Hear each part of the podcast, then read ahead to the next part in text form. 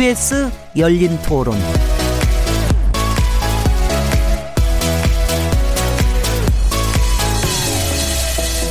안녕하세요. 묻는다, 듣는다, 통한다. KBS 열린 토론 진행자 시민 김지래입니다.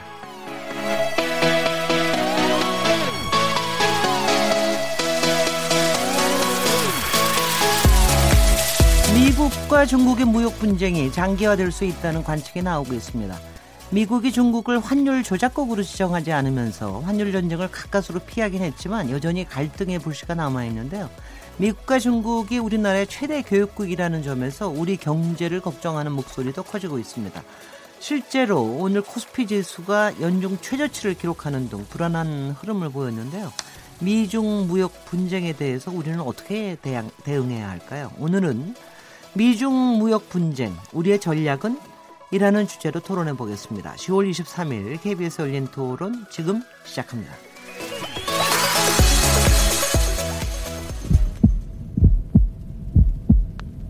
살아 있습니다. 토론이 살아 있습니다. 살아있는 토론, KBS 열린 토론. 토론은 라디오가 진짜입니다. 진짜 토론, KBS 열린 토론. 네, KBS 열린 토론 청취자 여러분께서 토론에 참여하실 수 있는 방법 안내해 드릴게요. 오늘 KBS 열린 토론에서는 미중 무역 분쟁에 대해서 얘기 나눠볼 텐데요. 미중, 미중 무역 분쟁이 언제까지 이어질 것으로 보시는지, 미중 갈등이 우리 경제에 미치는 영향과 우리의 대응 전략과 관련해서 의견 있으신 분들은 문자 보내주십시오. 오늘 국내 증시가 연중 최저점을 기록 하면서 불안한 모습을 보였는데 이런 흐름과 관련해 걱정되는 부, 분이 있으시거나 궁금한, 궁금한 점이 있으신 분들이 계시다면 참여해 주셔도 좋습니다. 문자는 샤프 9730번으로 참여하실 수 있고요. 단문은 50원, 장문은 100원의 정보 이용료가 붙습니다. 그리고 KBS 모바일 콩, 트위터 계정 KBS 오픈은 무료로 참여하실 수 있습니다. KBS 열린 토론은 매일 새벽 1시에 재방송됩니다. 그리고 팟캐스트로도 들으실 수 있습니다. 청취자 여러분의 뜨거운 참여를 기다립니다. 자, 그럼 오늘 KBS 열린 토론 주제 미중 무역 분쟁 때로는 미중 무역 전쟁이라고까지 표현을 하는데요. 우리의 전략을 어떻게 해야 될지 이 주제에 대해서 얘기 나누실 패널 네 분 소개해 드리겠습니다. 중국 전문가이십니다. 한국외국어대학교 국제지역대학원 강준영 교수님 나오셨습니다. 안녕하세요. 네, 안녕하세요.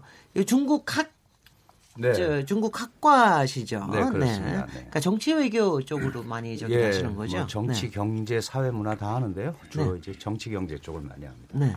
저, 저희가 앞에서 얘기를 잠깐 나눴는데 저기 미중 이 무역 분쟁에 대해서는 별로 하실 수 있는 게 없어가지고 아주 그 아주 힘드시다고 이렇게 얘기를 하시더라고요. 어 국제 경제 특히 미국 경제를 연구해 보신 해 오셨는데요. LG경제연구원의 김영주 연구위원님 자리하셨습니다. 네, 안녕하십니까. 네, 안녕하세요. 우리 여기 LG경제연구원에서 연구위원님들께 자주 나오십니다. 오늘 네. 다 좋은 얘기 부탁드립니다. 네. 국내 제1세대 애널리스트라고 하십니다. 날카롭고 비판적인 시각으로 시장을 분석하는 거로 유명하시다는데요. 그래서 붙은 별명이 한국의 Doctor Doom이라고 그럽니다. 한국의 Doom이라는 게 이게 이게 이게 저기 말세거든요. 말세 네. 재앙이죠. Doctor Doom이라는 거 보니까 말세 의사님이 나오셨는데 이종우 이코노미스트 나오셨습니다. 예, 안녕하세요. 네, 반갑습니다. 저도 많이 저 방송하시는 거 많이 들었는데요. 오늘 좋은 얘기 부탁드립니다. 통상 전문가로서 유명하신 분이죠. 인하대 국제통상학과 정인교 교수님 모셨습니다. 네, 안녕하세요. 네. 안녕하세요. 네분 패널 분들께서도 자주 이런 이 주제 가지고 많이 자주 얘기를 하십니까? 그렇게 죠 네. 네. 제 오늘 토론 주제가 미중 원래 저한테 오기에는 미중 무역 전쟁이었는데 갑자기 분쟁으로 조금 낮춰진 이유가 아마 분쟁 정도에 끝이고 싶어서 아마 그러는 것 같다는 전 생각을 좀 했는데 지금 미중 이 무역 분쟁이라는 게 어떤 건지 물론 이제 청취자들 좀 알고는 계시겠으나 조금만 좀 정의 정의를 좀 내려주시고 설명을 해주시는 게 좋을 것 같은데 여기서는 economist가 좋을 것 같습니다. 네, economist라는 게 영어로 economist가 뭔가요? 경제가? 예, 그 경제, 분석가, 뭐 경제 뭐 분석가, 예, 예, 네네. 수 있죠. 네. 저, 저 미중 무역 분쟁의 실체가 뭡니까? 어, 실체는 결국 뭐 어, 그러니까 간단하게 정리를 한다라고 하게 되면 지금 미국이 미국하고 중국 사이에 무역을 하지 않습니까? 거기에서 어, 중국이 일방적으로 굉장히 큰그 어, 미국에 대해서 무역 흑자를 내고 있기 때문에 어, 이게 미국에서는 이렇게 불균형돼 있는 것을 계속해서 더 이상 이제 용납하지 못하겠다라고 하는 거죠. 네. 예, 그래서 그런 구조를 바꿔보자라고 하는 건데 그냥 얘기를 한다고 해서 중국이 바꿔주거나 이러지 않지 않습니까? 그러니까 네. 그 미국은 본인들이 가지고 있는 여러 가지 수단이나 힘이나 이런 것들을 강제로 동원을 해서 중국을 압박을 하고 이렇게 하기 때문에 예, 그런 무역 관계에서 발생하는 이 마찰이나 분쟁 이런 부분들을 이제 그 통상에서 우리가 그냥 무역 분쟁이다 이렇게 얘기를 하는 거죠. 근데 왜 우리가 지금 이렇게 저 무역 분쟁에 대해서 걱정을 할 만큼 그렇게 심각한 건지 이번에는 연구 김형주 연구위원님께서 조금만 설명을 해주시죠. 예, 그 이제 아무래도 우리 입장에서 제일 중요한 거는 우리 경제 구조가 그 네. 무역하고 굉장히 긴밀하게 관련돼 있기 때문입니다. 이걸 무역 전쟁으로 부르느냐 또는 뭐 무역 충돌, 무역 갈등, 무역 분쟁 굉장히 많은 표현들이 있는데요. 그 이제 전문가라고 하는 사람들이 무역 전쟁이라는 표현을 잘 안 쓰려고 하거든요. 그 네. 이유는 지금 미중 간의 갈등이 물론 이제 굉장히 위험하긴 하지만 이게 아직 전면전으로 보기는 좀 어렵고 그리고 서로가 피해가기 위한 노력들을 나름 많이 하고 있습니다. 그래서 아직은 그냥 충돌 정도지만 만일 이게 우려하는 것처럼 정말 전면전, 무역 전쟁까지 간다 그러면 두 나라의 교역이 굉장히 위축될 것이고요. 그럼 한국처럼 그 교역에 의존을 많이 하는 나라들은 당연히 피해를 입을 수밖에 없습니다. 그리고 무역 전쟁은 사실 교역 감소만으로 끝나는 것이 아니라 두 나라가 교역을 줄이게 되면 아무래도 투자가 위축되고 네. 투자는 결국 일자리 감소와 바로 직결됩니다. 그런 식으로 계속 그 둔화의 악순환으로 빠져들기 때문에 우리나라처럼 이렇게 무역 의존도가 높은 나라들은 당연히 이걸 크게 걱정할 수밖에 없다고 생각합니다. 제가 좀 이거 정인교 교수님께서 잘 아실 것 같은데 요새 뭐 이걸 가지고 무슨 투키디데스의 함정에 빠질 수도 있다. 뭐 이런 얘기가 무슨 뜻입니까? 투키디데스 함정이라는 것은 과거 이제 그 어, 아테나와 스파르타 간의 이 분쟁을 말하는 건데 네. 예를 들어서 이제 그, 그 지역에서 원래 그 패권을 가졌던 나라가 네. 새로 이 그 패권을 넘보는 나라가 있을 거라고 걱정을 하게 되면은 네.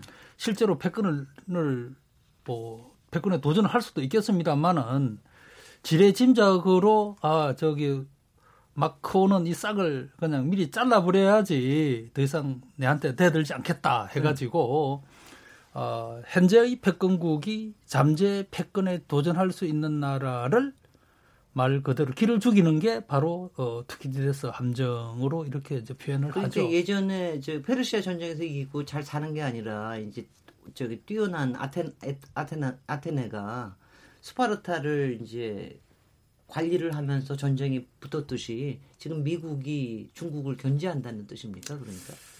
그렇죠. 음. 어, 아무래도 미국 입장에서는 어, 지난 한 4, 50년 이상 동안 네. 말 그대로 팩스 아메리카나 어, 미국 일극주의 물론 그 전에는 또 뭐 중국 어, 미소련하고 어, 대치 관계도 있었습니다만은 뭐 자유 진영 쪽에서 본다면은 미국 일극주의였고 지금은 뭐 꽤 오랫동안 미국 중심의 어떤 세계 질서를 형성해 왔는데 네. 중국이 미국의 턱 밑에까지 와 있다. 근데 이제 뭐 관리가 가능한 상태로 본다면은 네. 그닥 그 소위 뭐 통상 분쟁이나 또 무역 전쟁으로까지는 가지는 않을 텐데 이게 여차하면은 치고 올릴 수도 있다 그런 음. 차원에서 어 이번 기회에 확실히 이 음. 미국 입장에서는 중국이라는 싹을 좀 팔바놀라고 그러는 거고 그렇죠. 좀 완전 관리 대상으로 만들어놔야지 그러지 음. 않으면은 앞으로 그 힘들어질 수도 있다라는 그런 우려를 아마 미국에서 하고 있지 않나라는 생각이 듭니다. 이 지점에서 강준영 교수님, 그게 도대체 중국이 어느 만큼이나 가능성이 있는, 있는 겁니까? 사실 그 미국의 외교 정책을 보면 그 중국의 경우가 첫 번째 경우는 아닙니다. 이전에 독일이 제조업 강국이 되면서 미국의 국제 지위를 위협한다고 생각이 들었을 때도 한 번 이런 일이 있었고요. 네. 아, 비근하게는 그 소위 7, 80년대 일본의 부상, 그래서 뭐 일본이 미국 미국 월가를 다 산다. 막 이런 얘기가 나왔을 때도 아 이게 우리 국력의 50% 이상을 따라오는 것 같다. 그러면 어쨌든 아, 도전자의 반열에 들어오기 전에 탈락시켜야겠다. 음. 그래서 이제 사실 플라자 합의나 이런 걸 통해서 일본이 뭐 잃어버린 20년 이렇게 가지 않았습니까? 결국은 이게 단순하게 무역 분쟁, 뭐 전쟁이라는 표현은 좀 그렇습니다만 거기에 에, 그치지 않겠다고 보는 이유가 바로 지금 정 교수님도 지적을 하셨지만 어, 미국은 어, 지금까지 누려왔던 독점적 지위가 중국의 급속한 부상에 의해서 흔들릴 것 같다라는 불안감이 있는 겁니다. 네. 그래서 많은 사람들이 트럼프가 너무 과한 것 아니냐라고 얘기를 하지만 미국의 조야는 어쨌든 중국 때리기만 하면 좀 그 힘을 모아주는 경향이 지지율은 좀, 예, 올라간다 예, 이거죠. 있거든요. 네. 그래서 결국 한 세 가지 정도로 볼 수 있는데요. 가장 중요한 것은 어, 중국이 더 크기 전에 빨리 아, 무릎을 꿇게 해서 미국의 시스템 안으로 들어오게 만들자 하는 음. 그런 노력. 그 다음에 더 넓게 보면 결국은 그 중국이 크게 되면 어, 미국의 지위를 위협할 거고 그렇다가 이게 서로 패권 경쟁하는 관계로 갈 수도 있다. 그렇게 되면 어, 미국이 지금 2차 대전 이후에 어, 계속 세계를 지배해 왔는데 그 지배적 지위가 흔들릴 수도 있습니다. 그러니까 네. 지구적 차원의 패권 경제 관점에서 또 볼 수 있다. 마침 트럼프 대통령이 올라오고 나서 미국 우선주의를 내세웠고 그다음에 이제 시진핑은 중국몽이라는 걸 내세웠는데요. 사실 이게 그 전하고 좀 다릅니다. 그러니까 등소평의 개혁 개방 그 이후에 후진타워 아, 강택민, 후진타워 이렇게 이어져 왔을 때는 주로 국내 경제 발전에 초점을 맞췄어요. 그런데 중국몽이라는 것은 중국의 꿈이란 말이죠. 그러니까 세계로 뻗어가는 중국을 얘기하는 겁니다. 그러니까 결국은 아, 기존 질서를 완전히 장악하고 있는 미국의 중국이 도전 세력으로 보일 수밖에 없는 거죠. 네. 그러니까 어, 미국의 우선주의와 중국 확장주의 간의 충돌 음. 이렇게 본다면 어, 무역 전쟁, 분쟁 그게 이제 관세 보복으로 시작이 됐지만 이거는 시작에 불과하다. 그러나 이게 끝까지 간다고 하면 둘 다 상당한 피해가 예상이 되기 때문에 타협은 할 수 있습니다. 그러나 저는 이제 정치 경제학자로서 경제적 타협은 가능하다. 그러나 본질적으로 정치 외교적 타협은 상당히 네. 어, 힘들지 않겠느냐.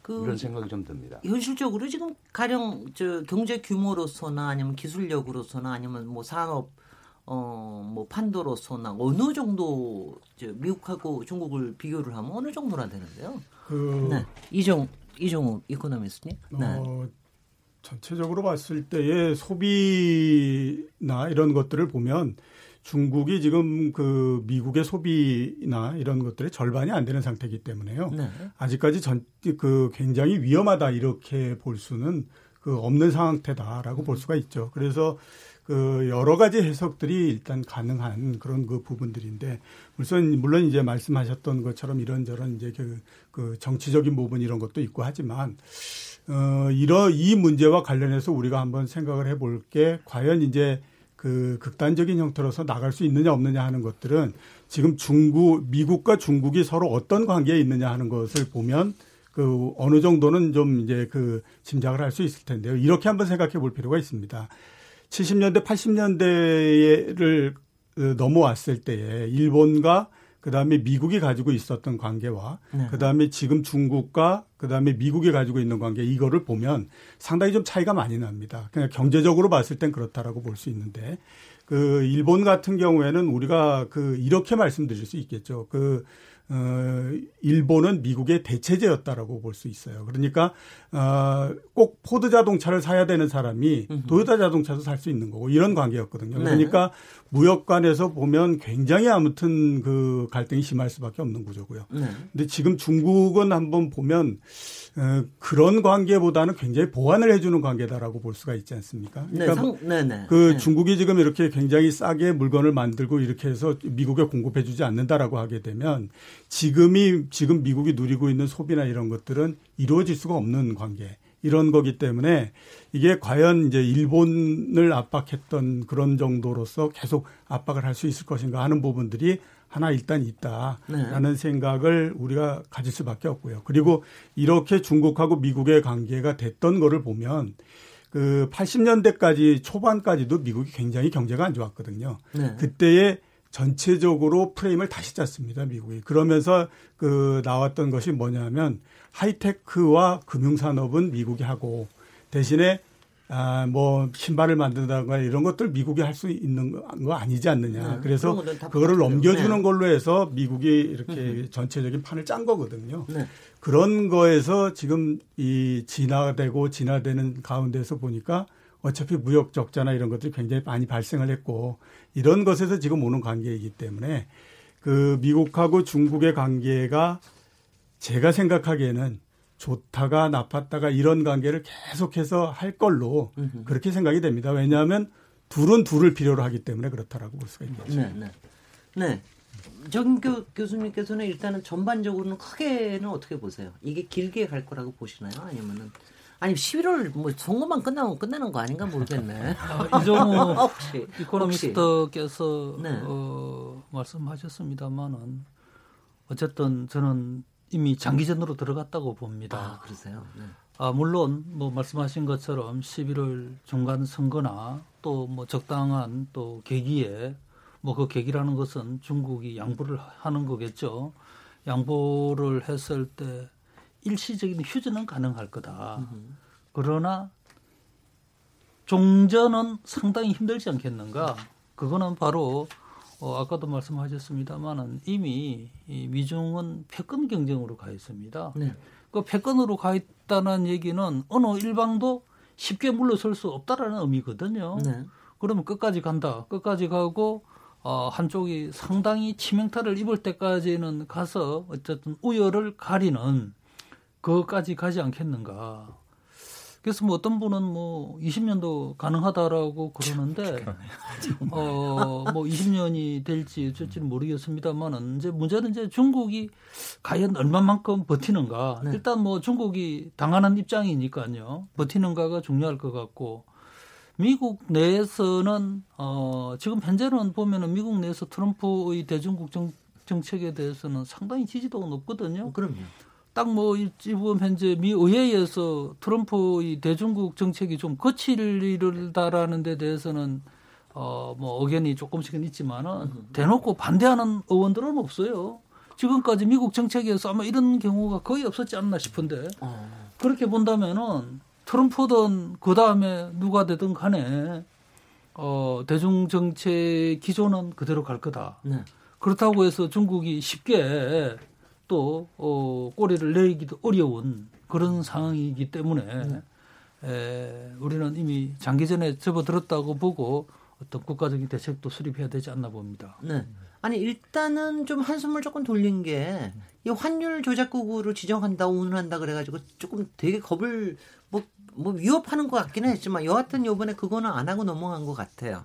이 점에서 조금 한숨을 돌려도 괜찮은 겁니까 김영주 연구위원님? 아, 근데 그 환율 조작국 지정은 사실 애초에 좀 네. 어려웠습니다. 그런데도 사람들이 걱정했던 것은 원칙적으로는 중국을 환율 조작국으로 지정하기 어렵지만 트럼프 성격상 이것저것 끌어다가 그래도 억지로라도 혹시 지정하지 않을까 해서 약간 의심을 했던 것이죠. 네. 근데 어, 다행히 그건 풀렸습니다. 근데 미국 입장에서 중국을 환율 조작국으로 지정하기에 이제 몇 가지 딜레마가 있는데요. 하나는 일단 자신들이 그 이제 교역 촉진법이라는 법안을 통해서 지난 2015년에 이미 선언한 기준이 있습니다. 그 세 가지 기준을 딱 두고 이 세 가지 기준을 다 충족시키면 이제 그 나라는 환율 조작국으로 지정하겠다라고 이미 선언을 했는데 네. 중국은 그 중에서 지금 그 대미 무역 적자 크다는 그 한 가지밖에 충족을 안 시키거든요. 그렇기 때문에 일단 자신들이 세운 원칙에 안 맞는다는 게 문제고 두 번째는 과연 환율 조작국을 지정했을 때 미국 기업들이나 미국 경제 실익이 있을까? 그게 또 불분명합니다. 왜냐하면 환율 조작국으로 지정하면 물론 이제 여러 가지 그 규제를 받긴 하지만 지금 중국은 어차피 미국 조달 시장에 참여하지도 않고 또뭐 IMF로 돈을 빌린다거나 그런 것도 별로 없어서 이게 지정은 해놨지만 실제로 규제할 수 있는 수단이 별로 없다는 게 문제고 또 하나는 지금 미국이 계속 그 중국에 대해서 좀 그 제동을 걸었던 게 위안화를 인위적으로 절하시키는 것 아니냐. 그래서 미국에 대한 수출을 어, 강제로 더 늘리는 것 아니냐라는 의심을 갖고 있는데 이 환율 조작국 지정이 되면 위안화가 오히려 더 절하될 가능성이 높습니다. 그리고 또 최근 위안화 움직임을 보면 작년에는 계속 좀 절상 쪽으로 움직였지만 올해 중반 이후로는 계속 또 그 절하되고 있거든요. 그래서 오히려 중국 정부는 지나치게 절하되지 않도록 조금씩 지금 개입하고 있는 상황이라서 이런 걸 따져보면 이제 미국 입장에서는 환율 조작국을 지정했을 때좀 명분도 별로 없고 실익도 별로 없는 것이죠. 그런데도 불구하고 자꾸 뭐 문우신 재무장관이나 트럼프가 그런 얘기를 했던 거는 아마 그 일종의 협상 전략에서 보면 뭐 굿캅, 배드캅 그래서 한 명은 막 윽박 지르고 또 한 명은 약간 친절을 베풀고 그러지 않습니까? 그래서 네. 미국이 이제 좀 정치인들은 나서서 미국을 아, 아, 중국을 압박하고 실무진들은 오히려 그거를 약간씩 풀어주는 그런 양면 정책을 쓰고 있지 않나 이렇게 보입니다. 네네. 네, 이종우 저 이코노미스트는 어떻게 분석하세요? 이 부분. 어, 말씀하셨던 것처럼 애초서부터 환율 조작국으로 지정한다라고 하는 것은 어렵죠. 네. 어, 말, 그 말씀하셨던 것처럼 이 규정을 거했는데 그 규정에서 두 개나 미달되는데 네. 그거를 이제 강제로 하기는 어렵거든요. 근데 중국이 좀 신경을 쓰긴 썼어요. 중국이 이 부분과 관련해서 특별하게 신경을 쓴 거는 없고요. 아마 네. 중국은 처음서부터 되기는 어렵다라고 봐- 보고 있었을 거예요. 네. 왜냐하면 이제 그 규정 중에서 보면 이런 부분들도 있거든요. 그 어, 환율을 중앙은행이 얼마나 조작을 했는지 하는 부분들, 그러니까 그걸 얼마만큼 들여서 조작 그 이, 했는지 이런 것들에 대한 그 정확한 증거가 나와야 되는데 지금 중국은행이 환율을 절하시키는 쪽으로서 조작을 했다라고 하는 것에 대한 증거는 없는 상태거든요. 그렇기 때문에 이제 이런 부분들이 그이 지정이 되거나 그러기는 어려운데 문제는 뭐냐면 지정이 안 되고 난 다음에 어제 이렇게 해서 에, 그, 어, 그 미국의 재무장관이 그러면 규정을 바꿔서라도 아무튼 뭐 아무튼 집어넣을 수 있도록 한번 노력을 해보겠다. 무슨- 이렇게 무슨 그런 게 예, 얘기를 했어요. 그러니까 이게 과연 그러면 가능한 일인가 하는 네. 부분들인데 이러면 정말 이제 중국도 어, 어떻게 보면 이제 자존심의 싸움으로서 들어갈 수밖에 없는 거죠. 네. 누구 하나를 엮어 넣기 위해서 강제로 규정을 바꿔서까지 한다라고 하는 거는 그러면 전면전을 하자라고 하는 얘기가 돼버리기 때문에 네. 아마 그렇게까지 가지는 않을 것 같다라는 생각이 들지만 네. 현재로서는 어, 미국이 계속해서 중국을 한쪽 코너로 계속 몰고 있다라고 볼수 네. 있죠. 그 협상의 중국에서 전략상. 중국에서는 어떻게 보고 있었나요? 그 환율 조작 그 사실 환율 조작의 문제는 지금 여러분이 말씀을 하셨지만 네. 이게 그 양날의 칼입니다. 중국 네. 입장에서 보면 어, 예를 들어서 이제 이민폐를 절하를 해서 떨어뜨리면 수출은 많이 되겠지만 그러나 또 자본 유출의 위험성도 있고 네. 그다음에 이게 또 잘못하면요 이 미국의 빌미를 또 제공할 수 있습니다. 예를 들어서 그거 봐라 니네가 그렇게 하지 않냐 그러면 환율 조작국에 이제 오명을 쓸 수도 있는데 지금 어, 여러분이 말씀을 하셨지만 그 교역 촉진법에는 세 가지만 얘기하고 있는데 사실 1988년에 종합무역법이라는 게 있어요. 그건 아주 애매하게 돼 있습니다.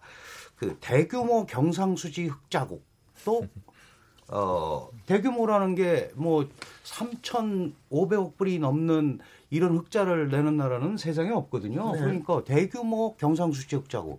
그거 애매하지 않냐? 그랬는데 두 번째 조항이 더 애매합니다. 유의미한 흑자국.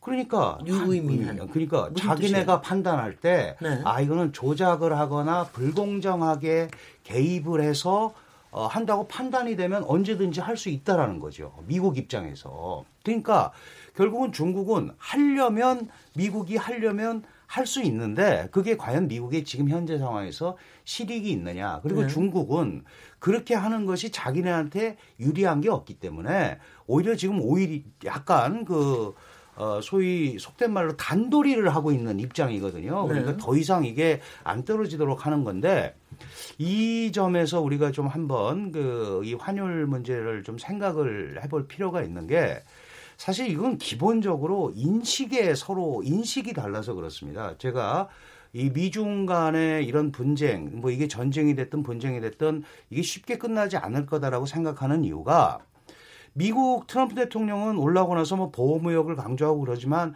사실 더 궁극적인 거는 뭐냐 하면 어, 중국은 불공정 무역과 환율 조작, 그 다음에 기술 절취를 통해서 기술을 습득했고 음흠. 그렇게 해서 벌어들인 돈을 군사력에 투자해서 미국에 대항하려고 한다. 이게 기본 인식입니다.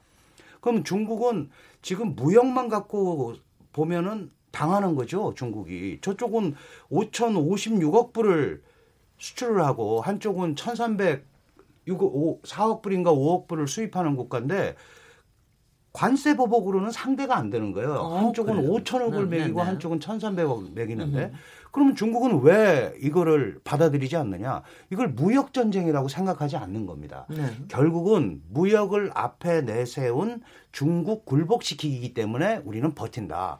더 재미있는 말씀을 하나 드리면 재미있는 얘기가 있어요. 미국은 못 살아보지를 않아서 버티지를 못하지만 중국은 최근에 잘 살게 됐다. 그래서 네. 지금 약간의 어려움이 있어도 중국 국민은 이걸 충분히 겪어낼 수 있다.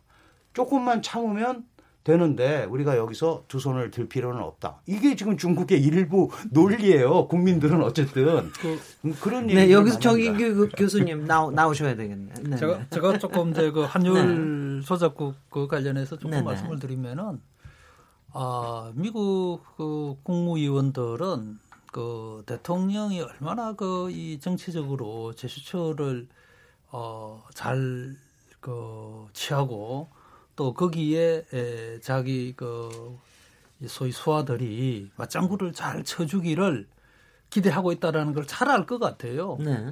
지금 보면은 어 하여튼 2,500억 달러에 대한 그 관세 조치로 해서 그 동안에 미국 내에서뿐만 아니라 국제적으로도 상당히 그 언론을 탔거든요. 네. 그 다음에 이제 나온 게 이제 유엔에서 또 중국 때리기를 열심히 했, 세게 뗐단 말이죠. 이제 조금 남은 게 지금 이제 그, 어, 중간 선거가 있고, 네.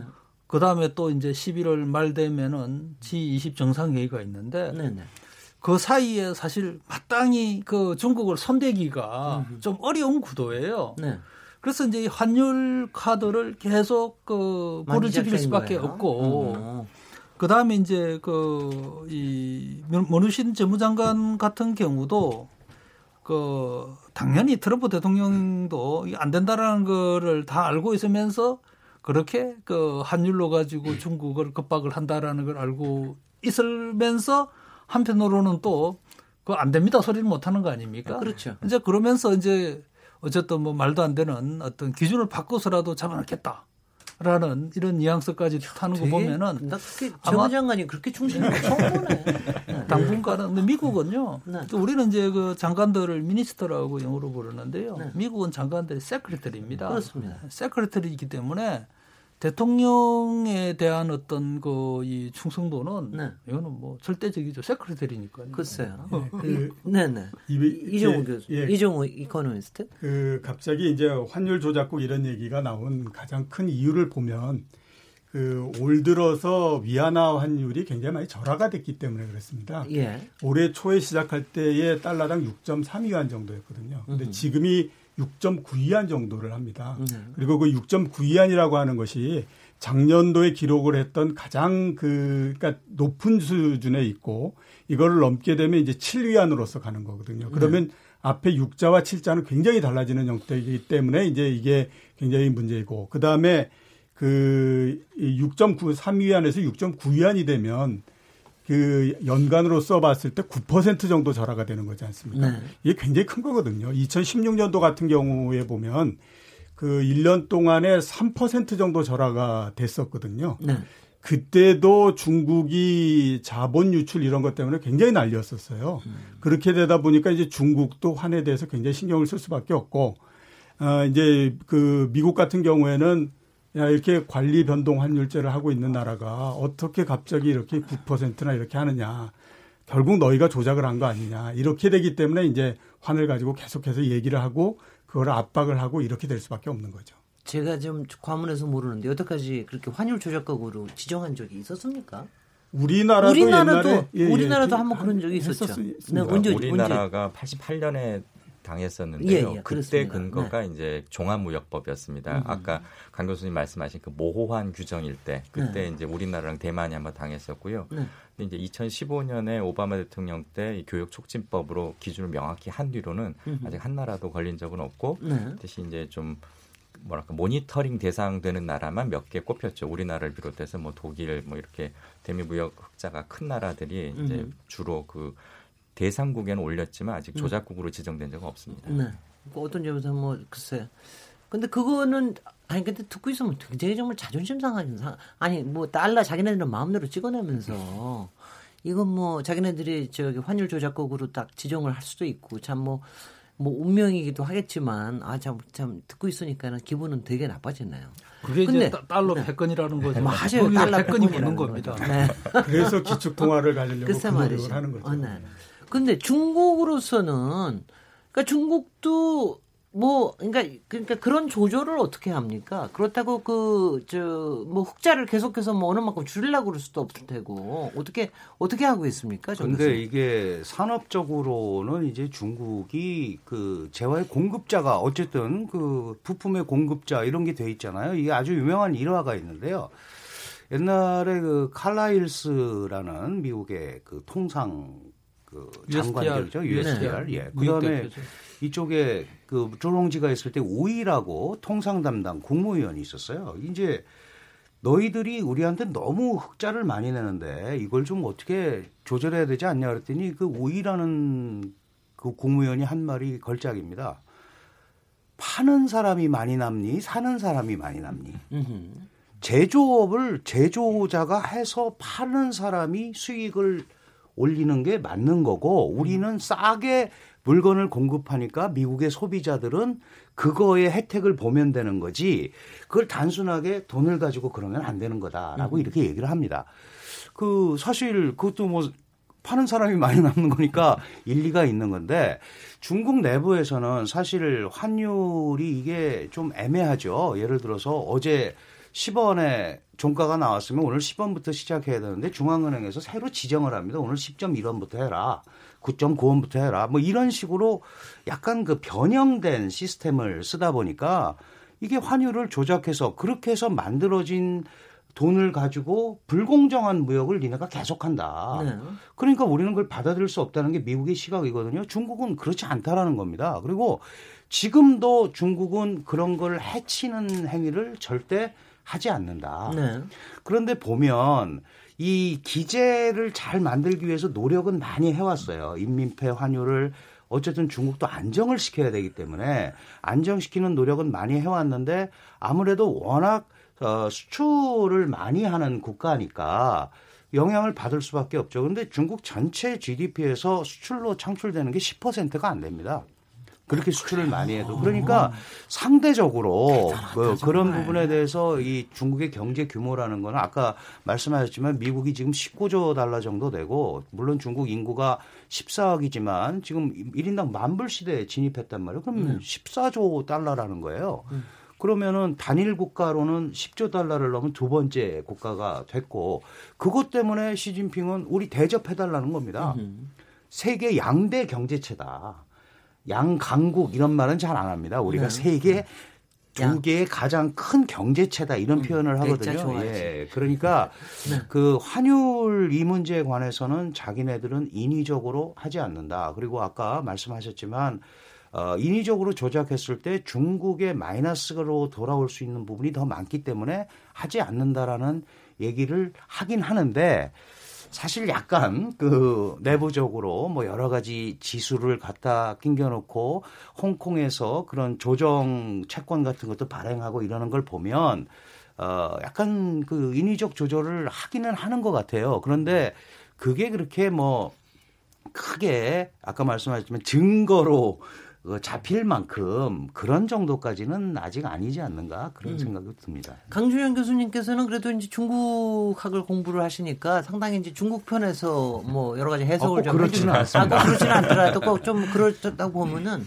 여하튼 중국이 주장하는 것과 미국이 주장하는 거그 사이에서 여러분들이 이렇게 좀 객관적인 기준으로 해서 판단을 하시기에는 어떻게 판단하고 계십니까? 정 교수님은 어떻게 판단하고 계세요? 어느 쪽에 좀 그래도 이쪽 편에 손을 좀 들어줘야 되나 아니면 손 들어줄 필요가 없다고 생각을 하시는지? 뭐 양쪽 다 주장은 어느 정도는 일리가 있습니다. 네. 일리는 있지만은 이제 미국 주장이 좀 거칠죠. 어 일단은 그 트럼프 대통령이나 미 행정부에서 무역 수지 불균형을 이유로 해서 중국과의 통상 분쟁을 일으키는 것은 이거는 경제학적으로 보면은 맞지 않는 거다라는 거는 주류 경제학자들은 다 알고 있거든요. 네.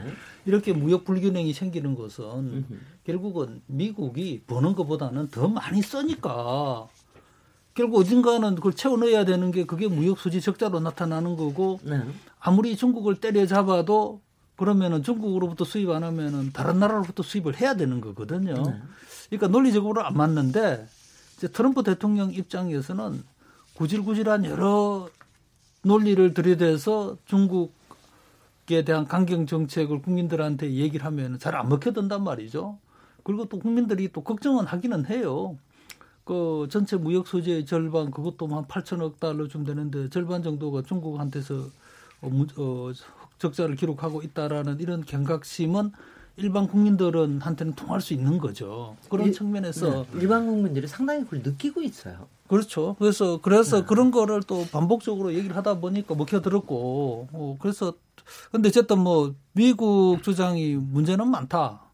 또 한편으로는 이제 중국 입장에서 본다면은 우리가 뭐 사드 사태 이후에 에, 롯데 그룹에 했던 그런 등등을 보면은 여전히 그 중국은 계획 경제 시스템이 지배하는 나라고 관치 경제가 경제의 거의 대부분이기 때문에 에, 미국으로부터서 불공정 무역 관행을 일삼는 국가다라고 소위 비난을 받을 수 있는 여지도 상당히 있는 거죠. 네. 김영주 연구위원은 저기 아무래도 이제 미국 쪽 쪽에 대해서 많이 연구를 하셨을 텐데 어떻게 보세요? 미국과 중국의 이 각각의 주장에 대해서. 예, 뭐 저는 양쪽 주장이 좀 서로 엇갈리고 있다라고 생각을 합니다. 그러니까 마치 서로 다른 차원의 이야기를 하는 것처럼 그게 이제 트럼프 대통령과 미국이 지금 중국을 압박할 때 겉으로 내세우는 거는 뭐 무역 수지 불균형 그리고 이제 패권에 대한 위협 이런 이야기를 하지만 처음 그 시작된 거를 이렇게 되새겨 보면 2016년 미국 대선 캠페인 때 네. 자기가 했던 말을 지금 지키는 과정이거든요. 그때 이제 중국을 주적으로 규정을 하면서 지금 미국 노동자들이 일자리를 잃게 되고 미국 경제가 자꾸 어려워지는 게 중국과 멕시코 때문이다라고 했던 말을 지금 이제 지켜 나가는 과정입니다. 근데 네.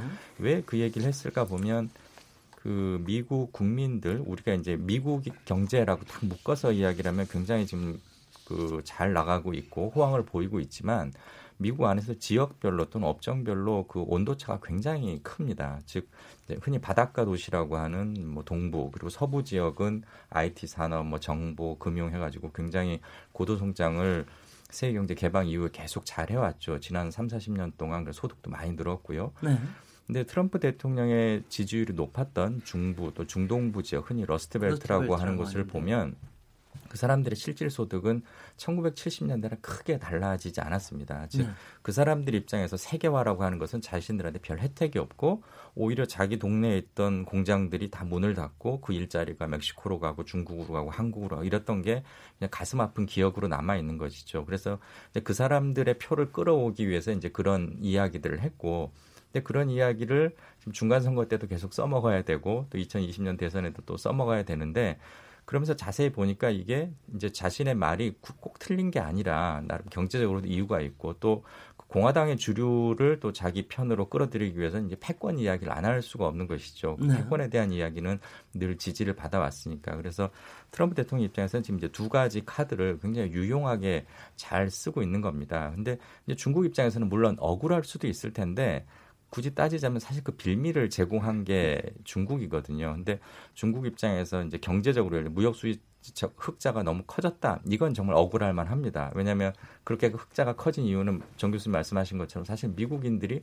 워낙 많이 사가니까 많이 써주고 그러니 많이 사주니까 그런 거지. 그런데 이제 지적재산권을 침해한다든지 아니면 네. 특정 산업에 대한 진입을 좀 규제한다든지 또는 지방 정부가 좀 시장 경제 원리와 전혀 어긋나는 그런 개입을 한다거나 이런 문제들을 고치겠다라고 말은 했는데 그 속도가 너무 더디고 음, 또그 그럴 수는 피해가 있겠어요. 글로벌 기업들에게 돌아가는 것은. 분명히 문제가 있죠. 그래서 이제 우리가 제 3자 입장에서 보면 잘 타협해서 충분히 해결할 수 있는 문제인데도 불구하고 이게 잘 타협이 돼버리면 트럼프 입장에서는 중간 선거 때도 써먹을 카드가 사라지고.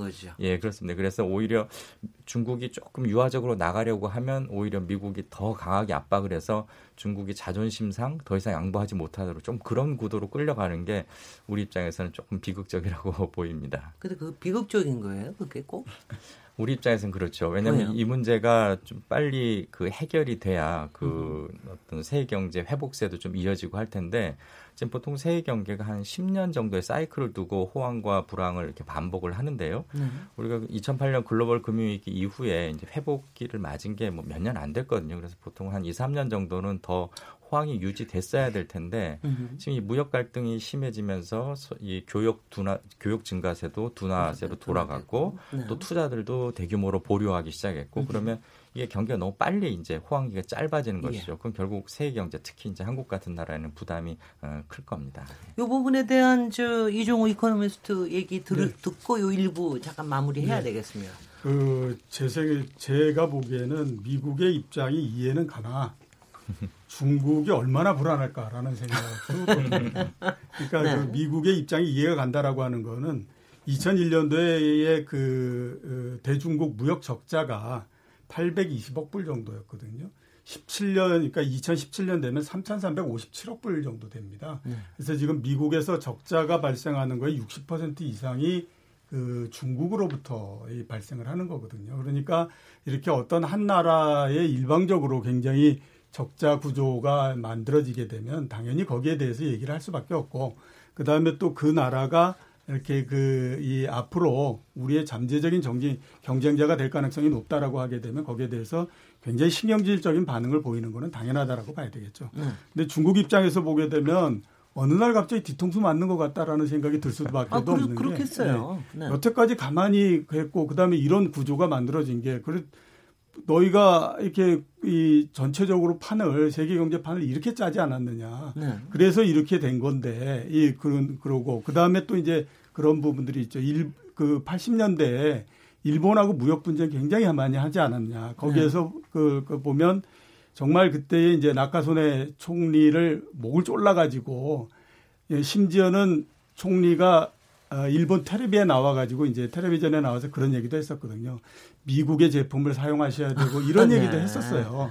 네. 네, 그런 정도까지 했는데 자 그랬는데 그 결과가 어떻게 됐냐라고 하는 거죠. 그래서 과연 그 일본과의 무역 이, 이, 이 흑, 적자 이런 부분들이 개선이 됐느냐. 결국 개선이 안 되지 않았느냐. 그래서 너희가 맨 마지막에 카드로 썼던 것이 프라자 협정에 의한 환율이라고 하는 카드를 썼고 그래서 그 결과를 보니까 일본이 주저앉아 가지고 난리를 치더라.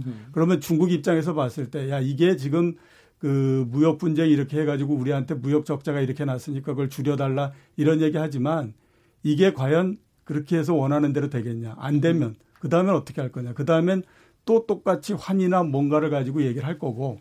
그러면 일본이 몇십 년 전에 당했던 걸 뻔히 봤는데 우리는 그러면 또 당하라는 얘기냐. 이렇게 되길 수밖에 없기 때문에 이게 어 물론 앞에서 제가 말씀드렸던 것처럼 미국의 입장이 이해가 가기는 하지만 중국 입장에서 봤을 때는 갑자기 있다가 어느 날 갑자기 뒤통수를 치니까 이게 참 환장할 노릇이다 이렇게 될 네. 수밖에 없다라고 봐야 되는 거죠. 네.